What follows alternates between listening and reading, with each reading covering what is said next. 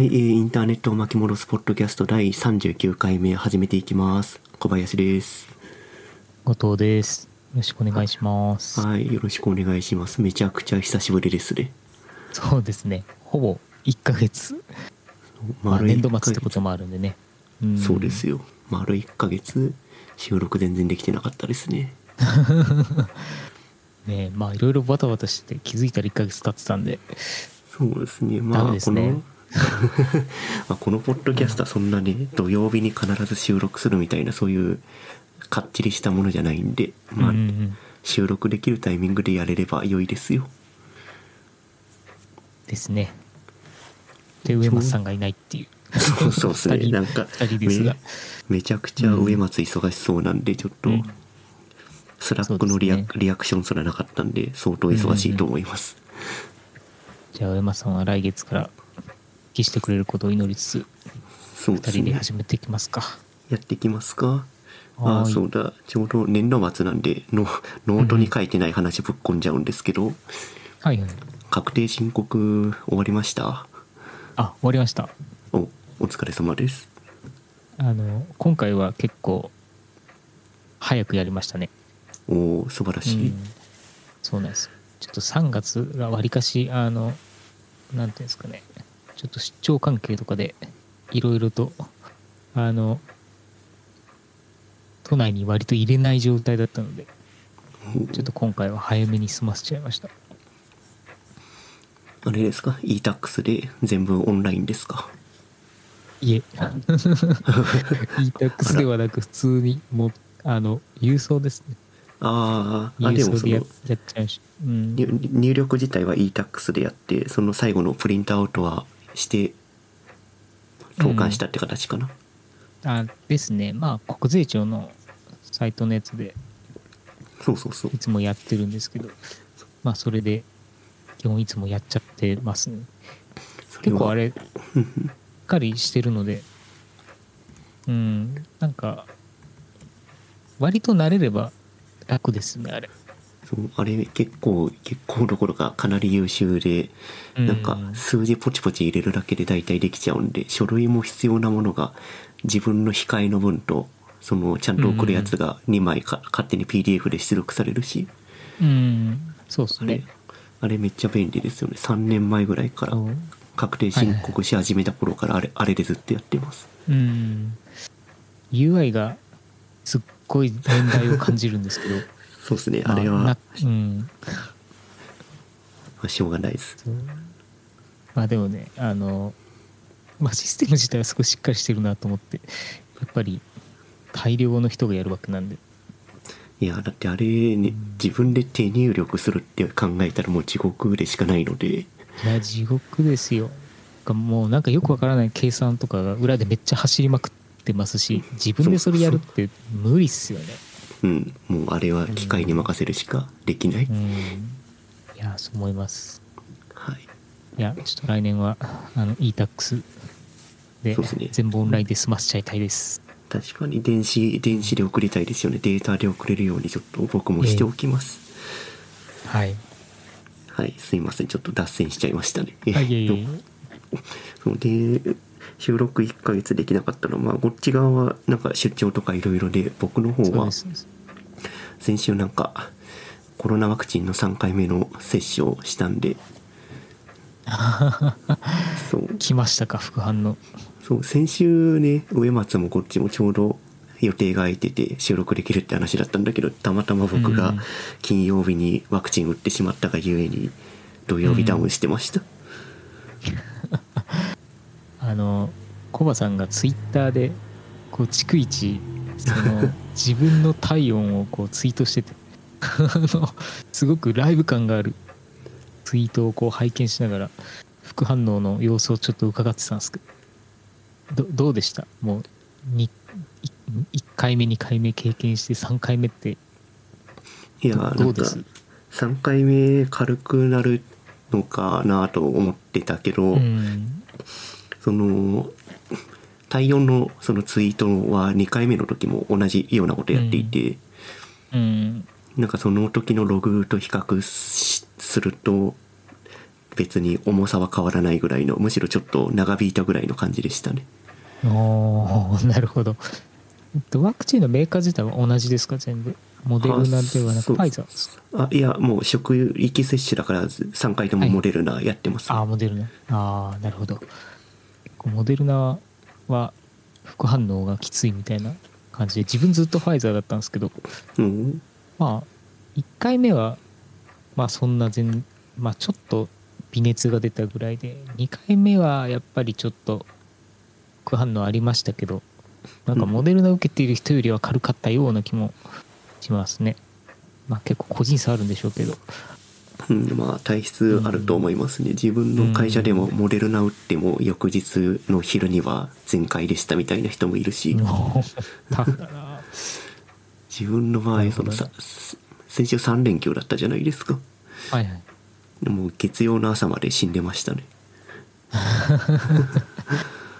せっかくの3連休。いやまあ、まあ、でも3連休で逆に良かったからって。1日最後休めたし なるほどなまあ結構ねあのワクチンの副反応というかふ結構後遺症みたいなやつを持ってる人も結構いるのでまうんああのあれですね。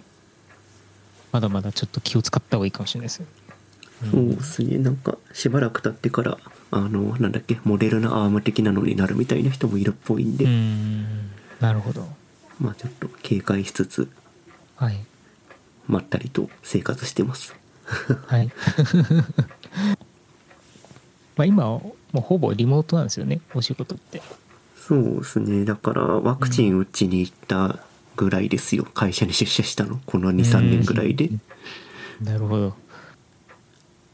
いやーなんかね、まあ、割とこれがもう日常になってしまったのでなんか会社に行っていた頃がだいぶ懐かしいなって自分も思ってるんですけどああそうだそれで言うとなんか会社の制度でフルリモートになるような話が出始めてますね、ああなるほど。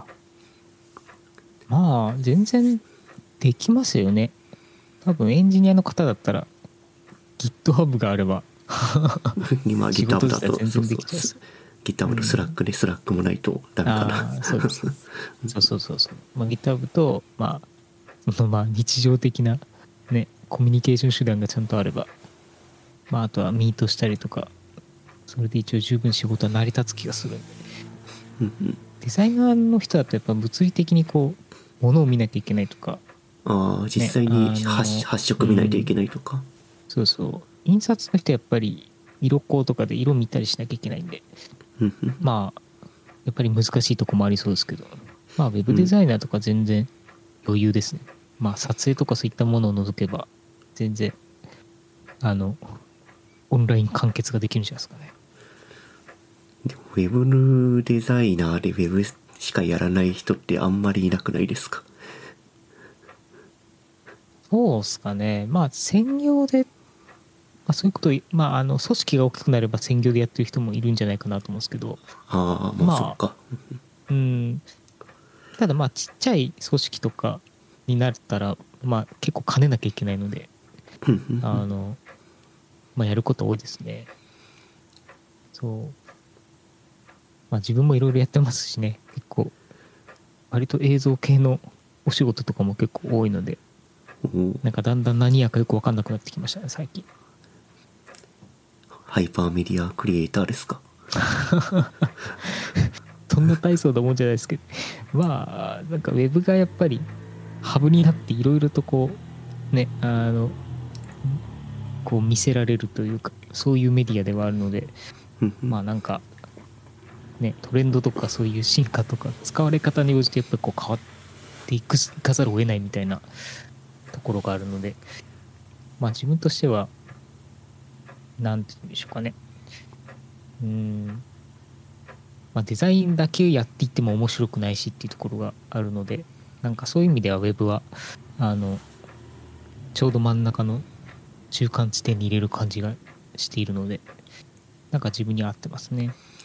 なんか最近ウェブはデータのそう転送容量とかあと PC 側とかうん。スマホのデバイスの進化とかで配信できるものがどんどん増えてるんでうんなんかそれの影響でゴッチも映像やるみたいな形になってんのかな？そうですね。まああのそもそもブラウザで昔あの動画が再生できるものできないものがあったみたいなやつあったじゃないですか。昔、はいはい。まあ今も MP4 で全部いけるんですけど、まあ、昔はそこにえっ、と何でしたっけ？えっ、と忘れちゃったななんだっけ？H なんか H H.246 みたいななんかそういう形式の。H.246 はあれは MP4 のコーデックですね。圧縮形式なので。まあはい。はい、それがスタンダードなんですけど。なんか昔ありましたよね。2種類ぐらい。なんか、うん。あのそうそに組み込むための動画の形式。ちょっと忘れちゃったんですけど。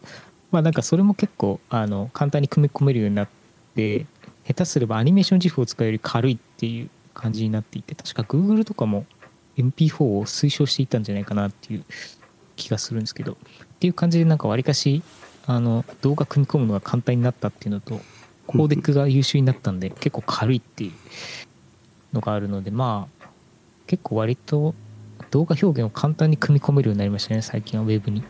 うんであと最近結構やるのがそういうあのモーションですねアニメーションそのイラストとかそういったものをこう動かしたものをウェブに組み込むっていうことを結構していてそれはあの基本ベクターベースで作られているのであの超軽いんですよ。うん。パスアニメーションをこうウェブに組み込むっていうことを結構最近していてつまりあれですね SVG をアニメーションさせているような状態なんですけどうんなんかそれをやると下手すればもう 100KB もいかないぐらいな感じでアニメーション組み込めたりとかっていうことができて。なので最近は After Effects っていうまああのあれですね。アニメーションとかそういうのを作るソフトで動きを作ったものをえーっとロッティっていう Airbnb が作ってるプラグインがあってうん。こう返すとあの、まあ、ウェブで組み込める形式、まあ、つまり JSON に変換するんですけどそれをあの出力できてでそれを結構組み込むってことは結構多いですね。うん。なんかよくあるじゃないですか。あのうちの会社の売り、えー三大売りポイントはこれですみたいな感じのセクションにこうなんかイラストみたいなのが入っててなんかちょっと動いてるみたいな。なんかそういうのよく見ると思うんですけど、そうなんかそういうものをこう作ったりとか。最近だとわりかしメインビジュアルみたいな感じであのそういうモーショングラフィックスを入れたりとかっていうのを結構するのでうんなんかそういう感じでそうですね。結構そのそういうベクターグラフィックでの、まあ、アニメーションっていうものを結構最近やってますね。うん。あのデバイスの解像度に関係なくこう勝手にあのパリッと綺麗なグラフィックにしてくれるのであの MP4 とかだとやっぱり虹にあったりとか色が変わったりするんですけどそれが起きないんですよねそうそうなのであのそういう意味でまあちゃんとそういうあのビットマップの動画もやるんですけど結構最近そういうベクターのアニメーションっていうものを結構やってますね。うん。う、ん。なんか JSON で吐き出されるっていう話があったけどその JSON をなんか JS 側でどうにかするの？あそうですそうです。あのロッティ JS っていう JS があって、うん。まあそそれが要は、まあ、つまりプレイヤーなんですよね。プレイヤーでで After Effects にそのボディムービンっていうそういう変換プラグ、えーなんだアドオンみたいのを入れると、まあ、つまり動画のコンポジションをこう JSON に変換してくれてでそれを JS のそのロッティ JS っていうプレイヤーで再生するんですよね。うん。でそうすると、まあ、あの自動再生ができたりとかループしたりだとか、まあ、場合によっては逆再生したりとかあとはこえーうフレームレートですね、そういうのをこう調整したりとかっていうのもできてあそういう意味では結構あの表現がすごくやりやすくなりましたね。いろいろ。本当に。なんかそのプラグインができたおかげでなんか割と自分のウェブの作り方というかなんかこういうデザインできるだろうなっていうのの視野がめっちゃ広がりました。うん。今あんまり容量のこと考えなくていいっていうのがやっぱり大きいですね。うん、今公式サイト見てますけど結構はい。いろいろできそうですね、あ面白いんであのぜひあの見てみてください。はい。はいちょっと後で触ってみますはい、ぜひぜひ。そもそも After Effect で素材を作るところが僕は大変なんですけどデザイナーじゃないので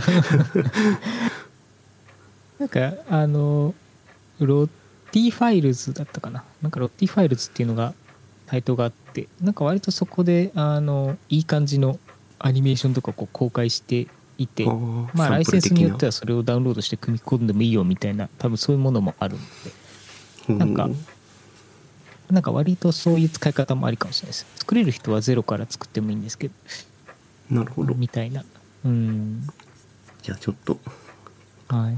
このポッドキャストのウェブサイトのメインビジュアルの文字とかをアニメーションしときます そうですね。ロゴアニメーションとかを作ることも多いので、なんか多分変換できますね、全然。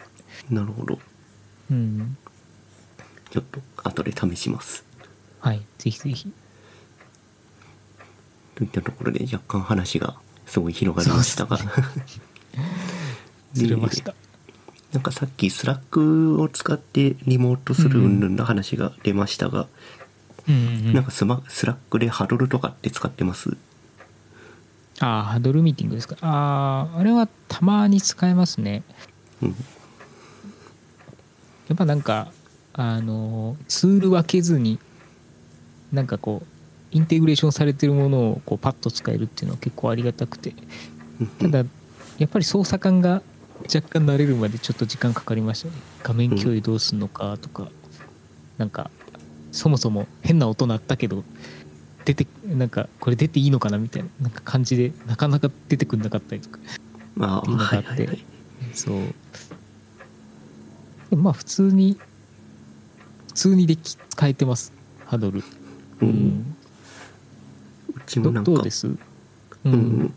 結構そのなんだえっ、とフロントエンド今の部署のフロントエンドエンジニアチームのチャンネルがあってうん。なんかそこのハドルに僕は最近常駐してるっていう状態になってます。じゃあ、常にコバさんとつながっていて、そうですね。なんか常にコバさんとしゃ喋れる状態ができてるってことですか？なんか困ったことがあったら適当に入って相談してくださいみたいな形になってますね、へえ 駆け込みでやるじゃないですか。あまあまあそうですね。自分も入りたい。まあ Slack はいろいろそういう使い方もあるけどうん。なんかえっ、とタイ times とかってやってます？ times？おこれは多分エンジニア文化なのかな。なんかえっと Slack のチャンネルで times アンダーバー、なんか自分の名前とかでなんか自分、はいはいはいはい。自分専用のなんかツイッターみたいなチャンネルを作るみたいな文化があるんですよ。エンジニアの中には。へえ。ああ、今、ググったら、なんとなく出てきました。うんうんでそこで、まあ、社内にもいくつか、えー、とタイムスのチャンネルがあってうん。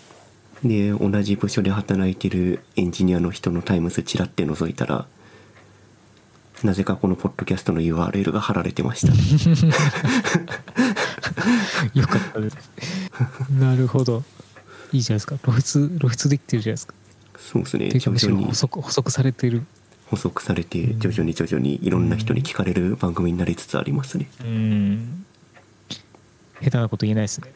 いや別に下手なこと言うつもりはないので別に聞いてもらってもいいんですけどはいはい。なるほど、なるほど。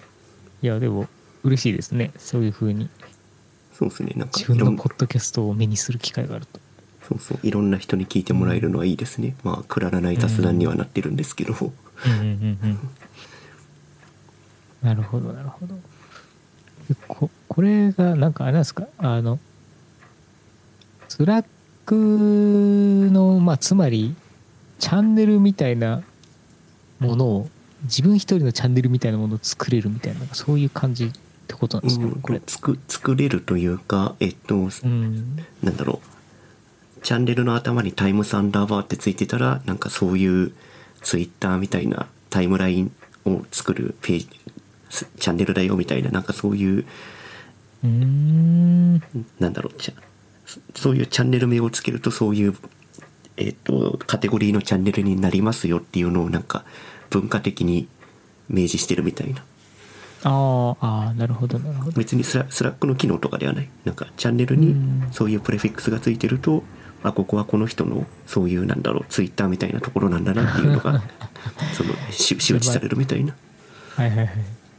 じゃあまあその人が自分のメモとか微暴録的に使ってもいいしまあなんとなくあの面白いこと思いついたとかなんかそういうことを一人ブツブツとこう書いていくだけのそうそうそう、まあ精神と時の部屋みたいな感じですね。で 今リモートだからさその人が今どういう作業してるとかってあんまり見え見えないじゃないですか、だからそれで、はいはいはい。その人がタイムスで今これやってるみたいなことを適当につぶやくみたいな。ああじゃあまあなんか日報のより細かい版みたいなあそういそう。感じで使ってるとこもありそうですね。だからあのふ奮法とか呼ばれてるねそこは。うーん。なるほどなるほど。へえまあ確かにこういうのあるといいですね見える化されて。なんかやっぱりこうねリモートがメインになってくると全然動き見えなくなっちゃうじゃないですか。なのでなんかこういうのを割と習慣化してもらうと良さそうですね。はい、うんなるほど。多分、まあ、自分が知らないだけかもしれないですけどデザイナー文化ではあんまりこういうの見たことがないのでうん。ちょっとうちでもちょっと導入してみますこれ、ぜひ取り入れてみてください、うん。ありがとうございます。そこでねこのポッドキャストの URL 貼り付けといてください。いろんなところに固定しときます。一番上に、うん。ああいいですね。関連リンク的なところに関連リンク。作業中にどうぞ。おすすめポッドキャスト。いいっすね。うん。はいなるほどなるほどえー、知らない話でした？はい。じゃあ次のノーツこれもまたうん。僕の話ですけどうんうん。なんかこの1ヶ月1ヶ月じゃないか先々週ぐらいになんかアップルイベントがあったじゃないですか。うんありましたね。なんか欲しそうなものありました？自分がちょっと悩んだのが Apple ディスプレイアップルスタジオディスプレイでしたっけ？はいはい。 Apple が純正で画面画面というかディスプレイを出すっていうのが最近なかったのでなんかやっと復活して嬉しいなと思っててなんか一時期 LG のものになんか変わったじゃないですか。はいはい。そう。なのでなんかやっとそのねあの別のブランドではなくアップルが純正でこう作った外付けディスプレイが出たっていうのはちょっと嬉しかったですね。あとはスタジオ？あスタジオじゃななんだっけ？あのあえ？えー、まマックスタマックスタジオ？マックスタジオか。あれはちょっと気になりました。なんか Mac mini をこう2つ重ねたぐらいのサイズ感であれだけのパワーが得られるっていうのはなんかちょっといいなと思って。ね。あれはちょっとうん。僕も気になってます、完全にオーバースペックなんですけど、なんか CG とかねあの結構その 4K 映像とか編集する人とかはあるといいいいでしょうね絶対。いやー。個人的には普通に使いたいっていうか、いやー M1 ウルトラ64コアですよ CPU おかし おかしいでしょなんか分解したなんか写真を見たんですけど。そもそも CPU のでかさというかこのウルトラのサイズがでかすぎてなんか多分 M1 の2倍ぐらいあるんじゃないですかね普通のもう多 M1 分 MAX そう。多分 M1 のくっつけてるような形になってるからうん。2倍以上にはなってるよ。いやもう物理的にもでかいっていう。そうそうそうそう。でまあ考えたらすごいことですよね。あの CPU と GPU ってまあ普通別々で分離されてることが多いんですけどそれがこう1個になってるからまあそれで消費電力とかを抑えられたりとかなんかまあそういうのはすごい合理的だなと思って見てましたね。うんうんやっぱ自社でチップ作れるのは強いっすね。いや本当に。ねえなんかやっぱりこうねあの RTX3090 とかなんかああいうゲーミング用のあのバカでかい GPU とか買わないとあの 3DCG をやれないのかって思ってたんですけどまあなんか普通にこれでそこそこやれちゃうっていう環境を作れるっていうのは本当にすごいなと思ってうんうん。なんかわざわざ Windows マシン組まなきゃいけないかなって思ってた時期もあったんですけどうんうん。そう。だからなんかこういう選択肢が出るのはいいですね本当に、うん。なんか値段もそこまで高くないんですよね、うん。あのウルトラモデルはバカ高いですけどううん。普通の M1MAX 側は30万しないぐらいなんで。うん。いやでもこのスペックこの値段で手に入るって相当コスパ高いと思います。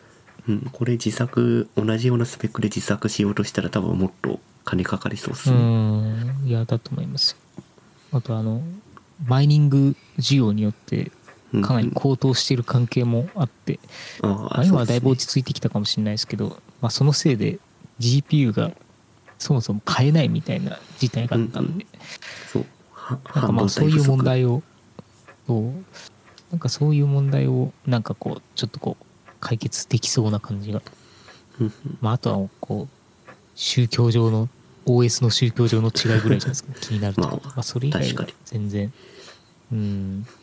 でもこんだけスペック高かったらあの Windows 入れても全然バリバリ動きそうな気はするけど。もう Windows 動かないんじゃないですかね。多分 M1 になったタイミングで。ああダメなのかな。そう確か今までインテルだったんであの動いたんですけどなんか M1 になってからそもそも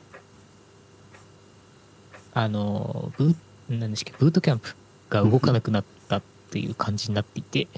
うん。もしかしたらまあパラレルディスクトップとかそういうの、まあ、使えばで動くのかもしれないですけど、うんうん。まあ、みたいな感じで Windows をこうまあネイティブで動かすのが結構難しくなったっぽくて。だから結構本当に回収するかしないかみたいななんか結構感じになります。うんうん。本当に乗り換えると。うん。そう。まあ自分はわりかしもう Mac に移行しきっちゃったんで全然いいんですけどやっぱり Windows がまだこうねあのメインになっている人とか結構普通にゲームやりたいみたいな人たちはなんだかんだちょっとまだ選択する時には悩むだろうなってうんうん思いますね。まあ自分も PC でゲームやるんで Windows は自作のやつ持ってますけどあはいはいはい。自分も1台ありますよ。あの、レーザーブレードっていう、あの、ラップトップなんですけど、まあなんか、強い GPU が乗ってるやつが1台あります。うん、ねえでもなゲーゲームやらなくなったら確かに Mac だけでいいもんなこっちはそうなんですよね。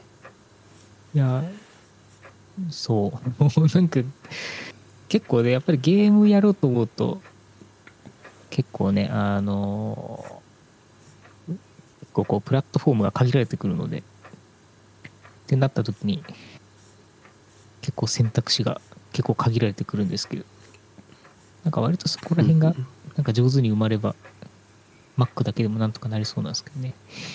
う。うんん確かに。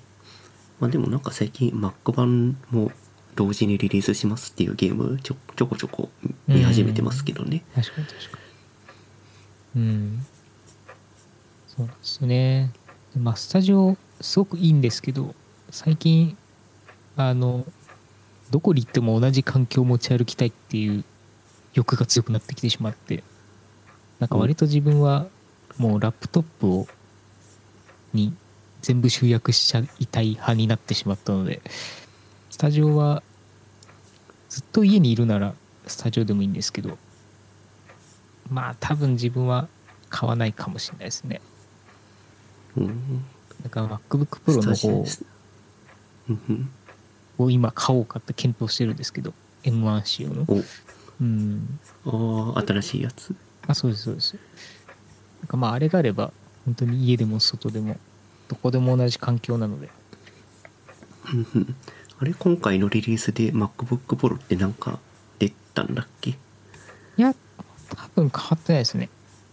多分出ない。ああなくなるほど。て M2 が出るか出ないかみたいななんか噂はありまあしたけどそう多分それはまあ次回なのかねあのただのガセなのかちょっと分かんないですけど、うん、M1 の Mac 買うならちょっと今のは、ま、待った方がいいと思ってます。ああなるほど。今まさに手元で使ってますけど。あ使ってるんです。ええ今 M1 の何使われてるんですか？えエアーとかですか？M1 いや M1MacBook Pro の M1 の MAX のやつ使ってます。じゃあまさしく自分が買おうとしてるやつじゃないですか。それ そうそれ、うん。なんなんだろうな。やっぱり最初の M1 チップの MacBook Pro だからうん。結構筐体がね分厚かったりするんですよね。なんかそれは結構自分の知り合いもそういうこと言っていた気がします。なんか、だからこう、ううんんうん。ねそういうのをなんか作り慣れてくるともうちょっとボディというかケースがスマートになってくると思うんで、もう1世代2世代待った方がいいのかなと個人的には思ってます。うんなるほど。まあなんか結構こう薄い時代が結構続いたのでなんかそう考えるとうんなんか分厚くなったかもしれないですね。なんか今回の。はうん。うんそうなんですよね。あと、あの、HDMI のポートとかよくわかんないものもついてるんで、あああれ復活したんですよね HDMI のポート、うん。そう、そうなんですよね。まあでもあれ地味に便利ですけどね。なんか。うんまあ、わわからんでもないですけど、でも USB-C で大体なんとかなるような感じにもなってきたので。ああどっちでもいいっちゃどっちでもいいですけどねでもまあ HDMI ケーブルってどこにいても大体あるので。まあそういう意味では結構助かりますけどね。うんうん、確かに。うん。わかりました。ちょっともう一度検討します。うん。そうですね、ちょっと、もう、新しいし、もうちょっと薄い MacBook Pro を待った方がいいと思ってます。はいはいはい。ちょっと次次のリリースを待ちますかねそうですねう。んで、僕はなんか、そういうリリースを待たずに、新しい、まあ、Mac じゃないんですけど、iPad Air を買ってしまいまして、うん今回ので。なんかあれってあれでしたっけ？エアーにもう M1 が乗ったみたいな感じなんでしたっけ？そうです。M、Air に M1 が乗っ取ります。すごいっすねなんかプロのやつに乗ったタイミングで自分も iPad 買ったんですけどうん。なんかエアーに乗ったらもうエアーでいいじゃんみたいな感じになっちゃいますね。うん。なるほど、Air でタッチ ID もあるし、ポートも USB-C なので、なんか自分が求めねプロと。おうん、そうそうそう。うん。だから、ほぼほぼプロと似たような感じで、自分の求めていたものが出てきたんで、思わず買ってしまいました。なるほど。あの最近 iPad あのマウスとキーボードつながるんでちょっと試してみると面白いです。よ、なんか今まで使ってたそのマウスカーソルとはちょっと違った挙動をするのでああのちょっと試してみると面白いですマウスか、Bluetooth のマウスってことだよね。あそうですね。なんか Bluetooth でもいいですし普通にあのなんだろう。USB-C があるのでまあなんかつなげられるならつなげちゃえば多分出てきますし。なるほど。うん。まあみたいな感じでなんかタブレットの使い方もだんだん変わってきたなっていうのをちょっと感じました。うんなんか Mac とつないだら、サブモニターとしても使えるし、ああですね。なんだっけ。えーっと自分も自分も使ってますけど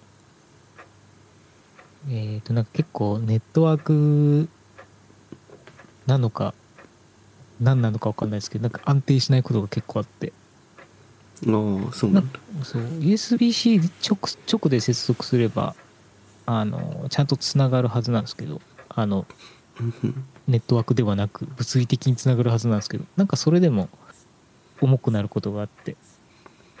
うんそう。だからちょっとまだあのしっかり使えてないんですけどでも超便利だと思います。持ち運べるサブモニター。うん。まあ自分はサブモニターじゃなくて完全に本読むようになってますけど。ああってインチ数ってどいいくつぐらいなんですか？これ10インチは10 10.9あ10.9はいはいはい。自分は12.9だったかな。あのでかい方を使ってるんでなんかそれで技術書とか開くとまあなんか大体見開きみたいな感じで見えます。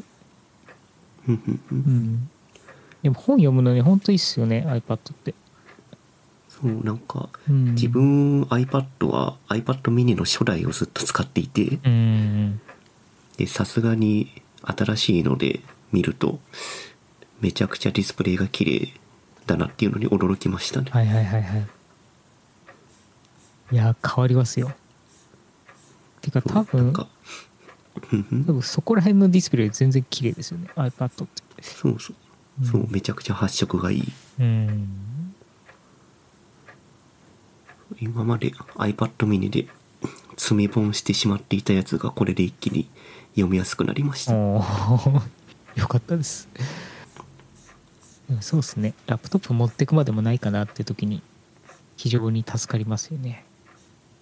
そうそうそう。なんか枕元に置いて寝る前に本読むとか。うんうん。確かに確かに。そういうとにも使えます。しやっぱり個人的にはペンが使えるのが大きくてうん。なんかやっぱり普通にこうねあの手書きが必要になるケースみたいのがあるのでそういう時にやっぱりすごく使えます。うん。なるほど。確かにデザイナーだとペンは必須か。そうですね。なんかまあペンタブ的な感じで使えるっていうのが非常に良くて。多分普通のペンタブよりもレスポンスがめちゃくちゃいいんですよあんまり遅延がないのであのダイレクト感がすごくて。そう。なんであのペン買ってみると面白いですよ結構。多分今まで使ったことない感じがあります。なんか。1本1万円する謎のペンを？なくすと相当痛いですけど。でまあ昔のねあの初代モデルに比べたらあの勝手にマグネットでひっつくようになったんであれが非常にありがたいです、うんうん。ちょっとうん、ペンペンシルの購入も検討しますよ、はい。ぜひぜひ。あれペンシル今サイト見てるけど2代目とか1代目とかあるんですかこれ？あありますああのこれ今2代目で1代目はあの後ろにライトニングがついてて蓋をスポッと外してあ直接ブスって刺す仕様だったんです。あはいはいはいそう。なんか今考えるとそんなんありかよと思うんですけど昔はそういう感じで出ててうん。そういう意味では今相当スマートになったと思いますね。うん、確かに、うんえ今は充電はマグネットで充電してんのかあ、そうです、そうです。マグネットでつけてる間に勝手に充電されるんで、えー前のやつはなんかしばらく使ってないとか、あの、充電忘れると使いたい時に使えないってことが多かったんですけど、これはつけとけば勝手に充電されるんで、その点は、あの、へー。そういうのがほとんどないです。すごい。謎技術だ、そう、謎技術。なんか、へーなんでしょうね、 MagSafe の、なんか非、非接触充電的な感じのノリなのかもしれないしんないですけど、非接触じゃないか、うん。マグあのマグネットで充電できるじゃないですか。なんか最近の iPhone あはいはい。そうそう。あの地地充電的なやつね。あ、そうです、そう。です。なんかそういうあれじゃないですかね。そしてアップルペンシル1台目は1万円だけど2台目は1万5000円なんですねひょえーあ、やっぱちょっと高いですよね、2代目の方が。うん2台目なんか1.5倍ぐらいになってる、うん。いや、でも全然あのいいですよ。やっぱ軽くなったっていうのが結構大きくて。うん前のやつ長かったんですよ。長かったし、ちょっと重かったんですけど、長さも変わってるんですね買ってます、買ってます。うんなんかそういう意味では本当に鉛筆ぐらいのサイズ感になったおおすすめえです、ー、ちょっと店頭で触ってみてよさよかったら買っちゃおうかな、ぜひ。ぜひ普通に良いですよ。なるほど。という散財話でした。いいじゃないですか。えーやばいですね。毎回ね、あの、イベント見ると危険ですよね。そうですね。勝手に財布からお金がなくなってるそうそうそうそう。びっくりしますね。もう最近怖いんでリアルタイムで見ないことにしてます。後から見るっていう。ああいいですね。その場のノリじゃなくてね。深夜のノリで買わないように。危ないんです。よ。iPhone SE も新しいの出たんですよねなんかもうあれ、あれですよね。なんか最近こう、どんどんこう、ラインナップが絞られてきてるというか、なんかマージされたりとか、うんなんかそういう感じで結構、なんか整理されてきてますよね。なんか iPhone のラインナップも。うん確かにうんまあでもこれでついに、あれなのかな？物理ボタンの iPhone の最後になったのかな ?iPhone SE。あの、おそらく。ホームボタンのとこですね。ね、このホームボタンの問題も結構あるんですけど、個人的にはあると非常に楽なんですけど、でももう、ないやつで慣れてしまったので、慣れたらなんとかなるなっていう感じではあって、もう、ね。このホームボタンの発明具合がうん。そうそうそう。なんか iPad のタッチ ID みたいな感じでつけてもらえると一番嬉しいんですけどね。うん、そうですね。フェイス ID がやっぱりマスクになった関係で結構その機能しづらくなったっていうのがあるので、なんだかん。だやっぱりこの物理的な指紋って結構結構今の時代的にはあったら嬉しい感じがありますね。うんそうっすよね。うん。iOS、えー、いくつだっけ、まあ、最近の iOS のアップデートでマスクつけてても Face ID が開くようになったんですけど。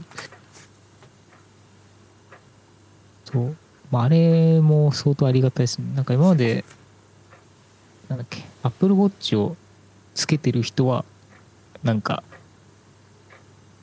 Face ID もなんかすなんていうんですかねちゃんとあなんか開くような感じの仕組みになってたらしくてなんかそれのあれで一時期 Apple Watch を買おうか悩んだ時期もあったんですけどまあでも今回のアップデートでそれが不要になったので非常に助かってます。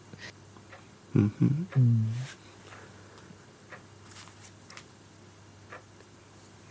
まあね今回の iPhone でも USB-C 対応してくれなかったんでああ、確かに。もういい加減対応してくれてもいいっすよね。もうここまで USB ね、あの、浸透したので。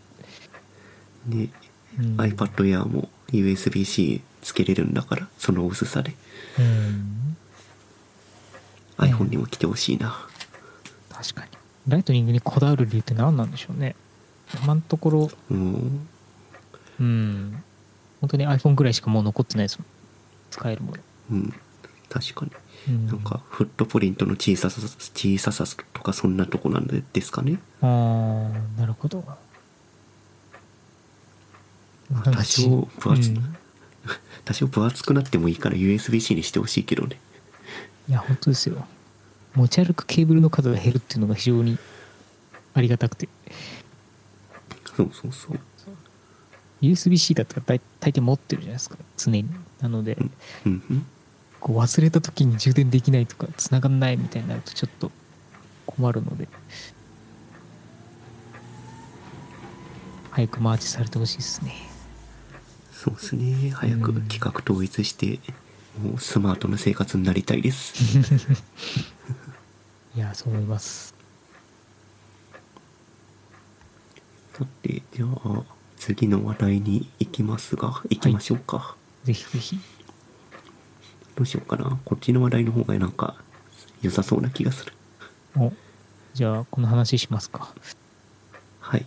なんかあの森沢っていうあのフォントメーカーがあるんですけどまあなんかそこがあの UD ゴシックっていうまあなんていうかあれですねその視認性とかそういったものをこうえーまあ、視認性を高くしていろんな人がこうねあの識字しやすくするっていうなんかそういう風にデザインされる UD フォントっていうのがあるんですけどなんかそれをオープンソース化したっていうなんかニュースがなんか最近ありましてなんかこれはあのなんか最近フォントメーカーがなんかわりかしフォントをこうオープンソースにしていくっていう動きが結構あるなというふうに感じていてなんか結構それがあのオープンソースされると Google フォントに載るんですよね。で Google フォントに載ることでなんか、えー結構日本語のねあのウェブサイト自体の表現っていうものがなんか結構グッと上がるというか。今あのあれですね、えーと Google フォンツで日本あの日本語の言語で検索をかけるとなんか結構いろんなフォント出てくるんですよ。うん。で結構その中にあのちょっとこうオールドスタイルなフォントがあったりとか、まあ、下手するとちょっとビットマップっぽいようなねあのフォントがあったりとかあとは結構デザイン性の高いフォントがあったりとかっていうなんかそういう感じになっていて。なのでなんかあのこのオープンソースの動きを結構各社フォントベンダーとかフォントメーカーの人たちが結構頑張ってやってるのでだんだんこう広がってるところがあるなってちょっと思っていて。でまあその中で今回この今までなかなかこういうことをしようとしてこなかった森沢が参戦したっていうのは結構びっくりでしたね。ちょっと前にフォントワークスがあの結構大量のフォントを Google フォンツにあの提供したっていういうニュースがあったと思うんですけどまあなんか結構これはあのびっくりですね。しかも特に UD フォントって結構なんていうんですかね。結構こうねあの企業のその商品としては結構売りのものになるのであんまりオープンソース化するようなものじゃないのかなと思ってたんですけどなんかその中で UD フォントがオープンソース化されたっていうのはなんか個人的には結構びっくりでしたうん。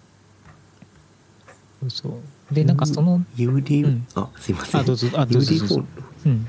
UD フォントの UD ってな何なんですか？あユニバーサルデザインですね。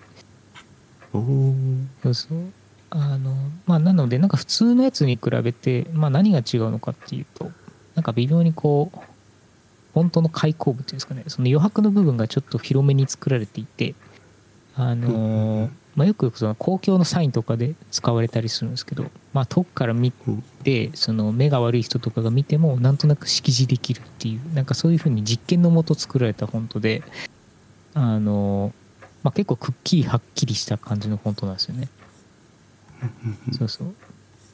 なのでなんかその流れでそのオープンソースになったっていう流れでなんかいきなりあのエディター用のフォントを作った人たちがいてこの UDEV コシックっていうのがなんか早速出たんですけどなんかこれはあのオーブンの部分ですね。あの英語とか数字とか記号の部分をその別のフォントに置き換えたっていうなんかそういうフォントなんですけどあの日本語部分はこの森沢の UD ゴシックを使っているのであのまあそのままなんですけどコードのコードに関係しそうな部分だけあのあれですね。あの等幅フォントになってるっていうなんかそういうフォントです、で結構そのフォントファイルの改変特にこういう森沢とかねこういう大手メーカーのフォントっていうものをなかなか改変できる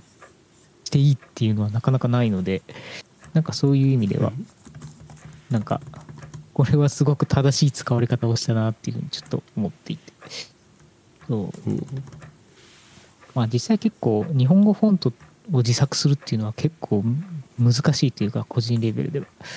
やっぱり字数が多すぎるのでなんかそういう意味ではねあのオーブンフォントとかに比べたらめちゃくちゃ難易度が高いのでなんかそういう意味ではこういうねあの日本語部分はもうこういうふうにこうベースとしてあ使える選択肢があるっていうのは非常に良いことだなと思いますね。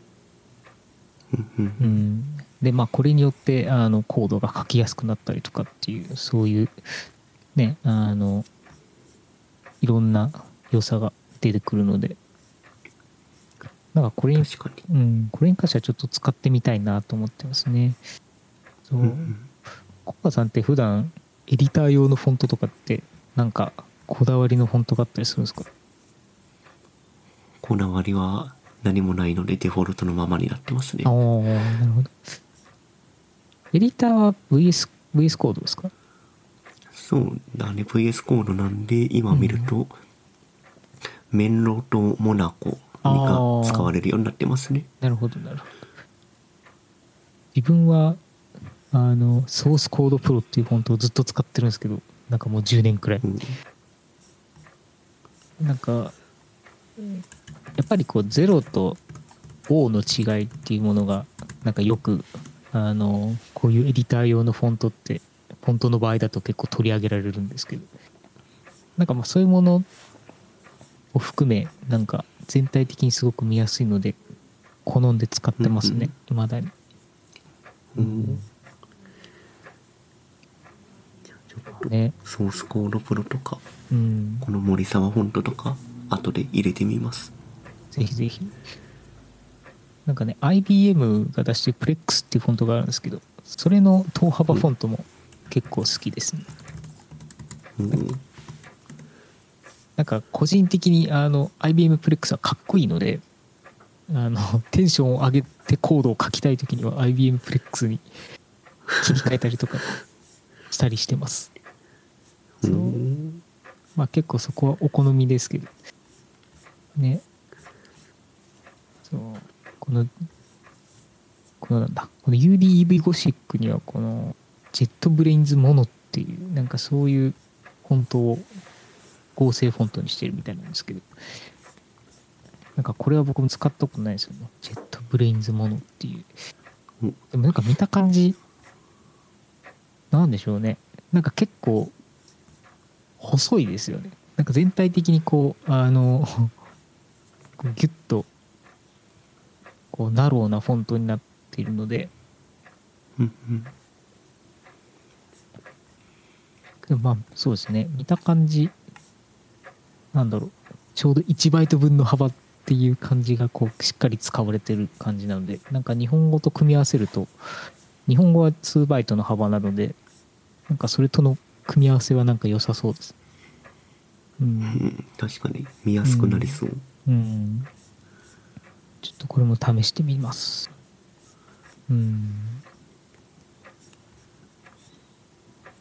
いいですねフォントフォントを変えてコーディングのテンションを変えるっていうのは面白いですね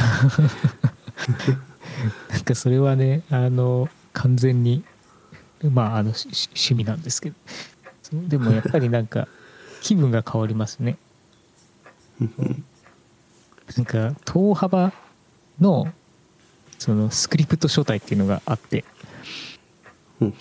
そう、タイプデザイナーのあ大曲さんっていう方がいるんですけど、あの、その方が作った、あの、書体で、スクリプトって言ってつまりはあの筆記体っぽいこう手書きっぽいこうあのフォントなんですけどそれに等幅があるっていうのはなんか今までなかったのであの一応それを使えば一応コードが書けるっていうなんかそういう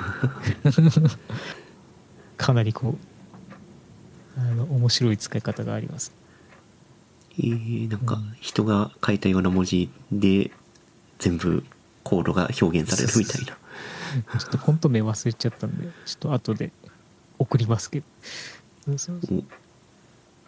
おなんだっけ？まあいいや、ちょっと後で 共有します。はいはい。はい。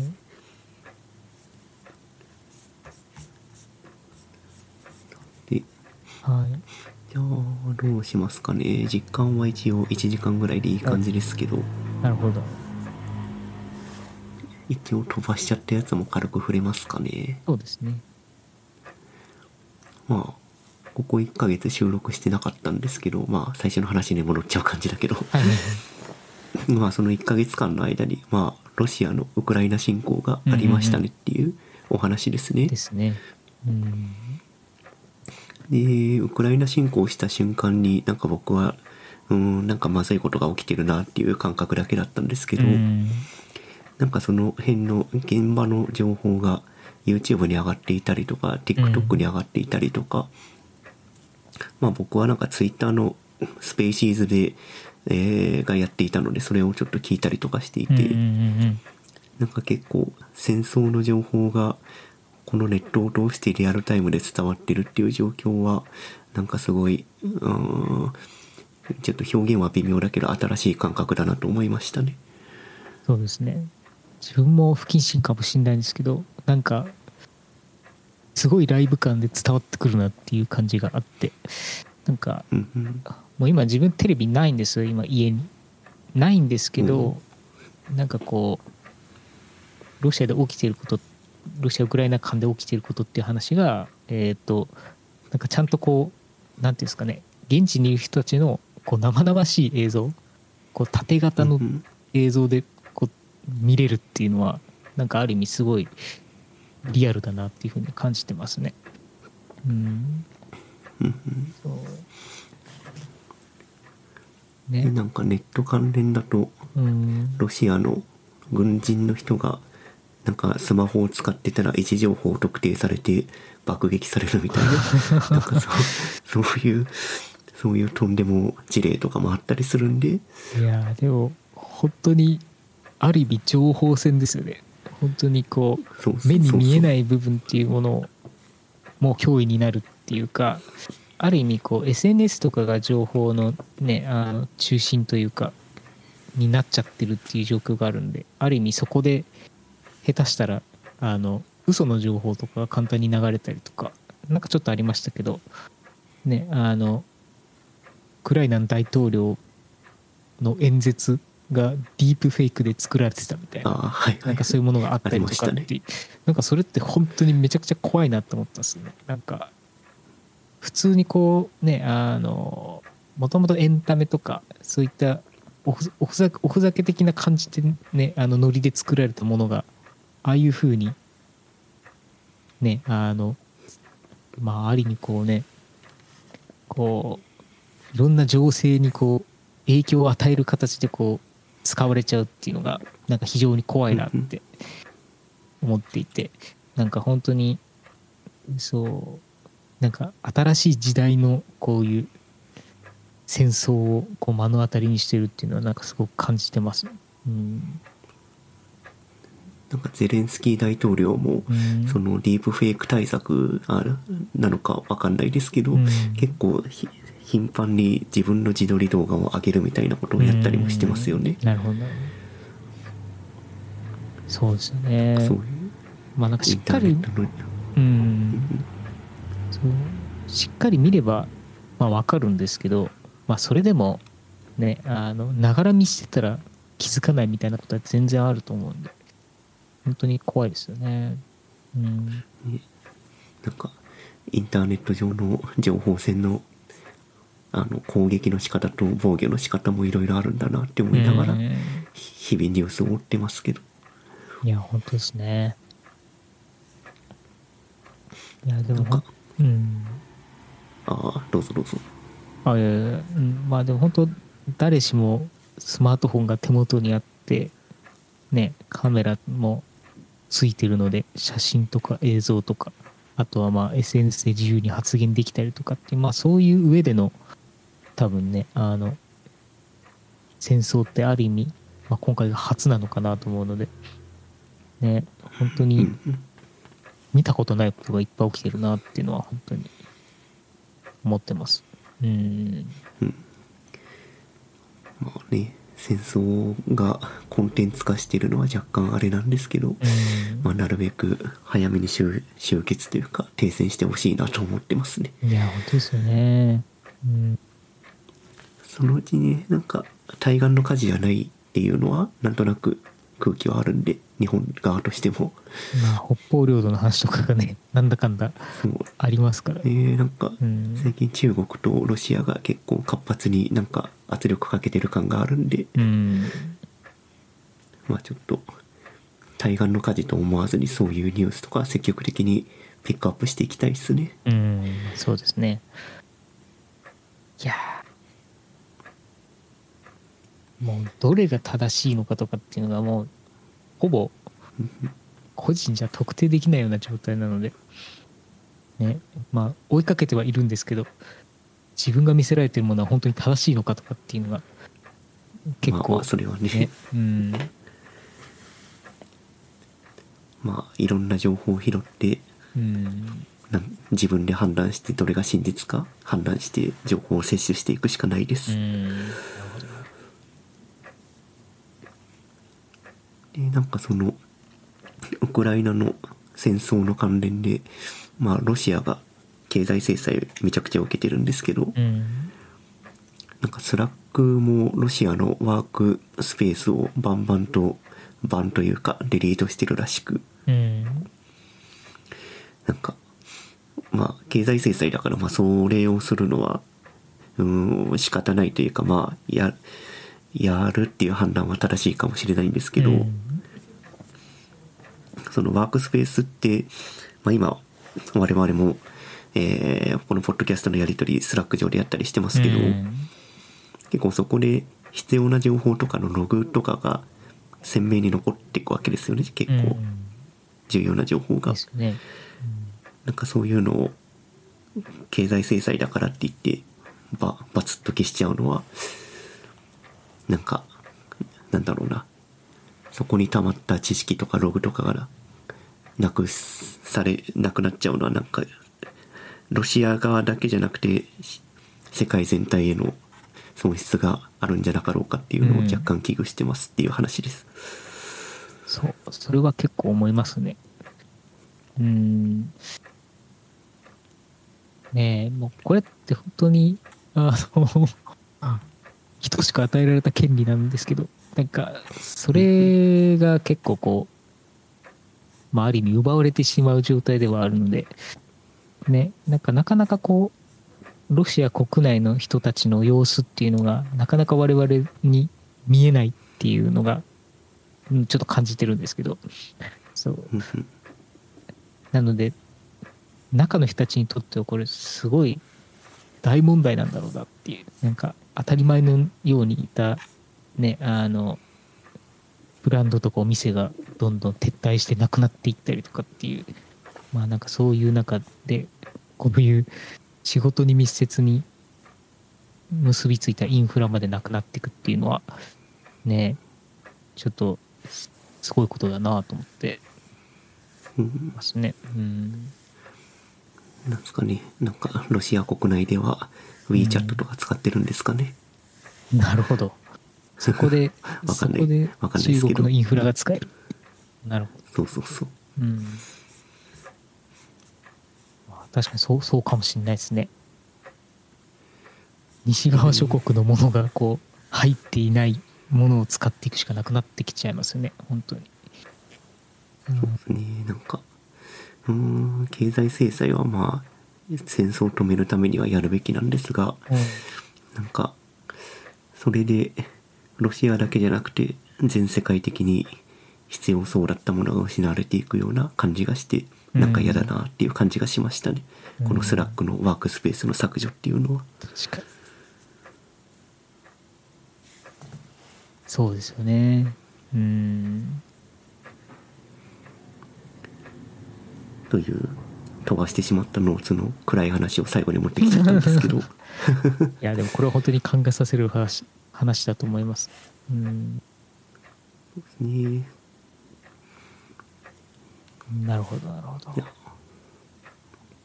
あまた出てきそうですね、暗い終わりになこういう話。あ そうですねまあだから、うんた多分ですけど今回 Slack の話だけど、うん。まあ、そのうちグ Google ももう経済制裁は加担してんのかな？だから、うん。その辺のなんかインターネットのインフラ的なサービスがどんどんロシア国内で使えなくなってくると。うん。えー、とロシア人の人も困るしなんかロシアが管理していたからって言ってこのデータいらんわって言って Google ドライブをパコって削除してうん。なんか歴史的な歴歴史的に必要な研究データとかもパコって消えちゃうみたいなことが起こるのはやめてほしいなって思いますね。そうですねそれは全世界的な損失がでかいっすようん、そうそう。まあ本当にね多分宇宙関連のこととか結構ロシア関わってると思うので確かにそ。れは結構痛いんじゃないですかね。ねちょっとまあ国際ステーションとかどうなってんだっていう話もあるんですけどちょっと 全然リサーチできてないですけどまあそういうのはちょっと思うとこありますね。はい。はい。といったところで暗い話で終わっちゃいましたけど そろそろ時間なん1時間ぐらい経つんではい。以上にしときますかね。わかりました。まあ、今回はいろんなもの買ったっていうのとええ。森沢フォントがフォントが OSS 化されましたっていうのと、うんあ OSS じゃないかオープン化かあ、そうですね。オープンソース化なんで。あ一応 OSS のっていう扱いにはなるのか OSS なのかな？うん、そうですね。一応その違うな OSS では S, S ではないか S ではないです。OFL ですね。オープンフォントライセンスっていうライセンスで、あの、一応こう、まあ、自由に使っていいですよっていう形になってるっていう感じですね。オープンソースソフトウェアじゃないから OSF ですねそうです。OFL かな。あオープンフォントライセンス。っていうのと、まあ、はい最後にウクライナ戦争が今起きてますっていう話でしたね、ですね。まあちょっとそうですね来週の収録次回か次回の収録ぐらいに停戦してるといいなとうっすら思ってまいやす本当に切に望みますね。ネガティブなニュースしか流れてこないので、いや、本当に。はい。はいなんで次回のノーツにはポジティブなことをなるべく書いていきましょそううですね。はい。次回もよろしくお願いします。はいといったところで今回以上ですかねはいお疲れ様でしたお疲れ様でした。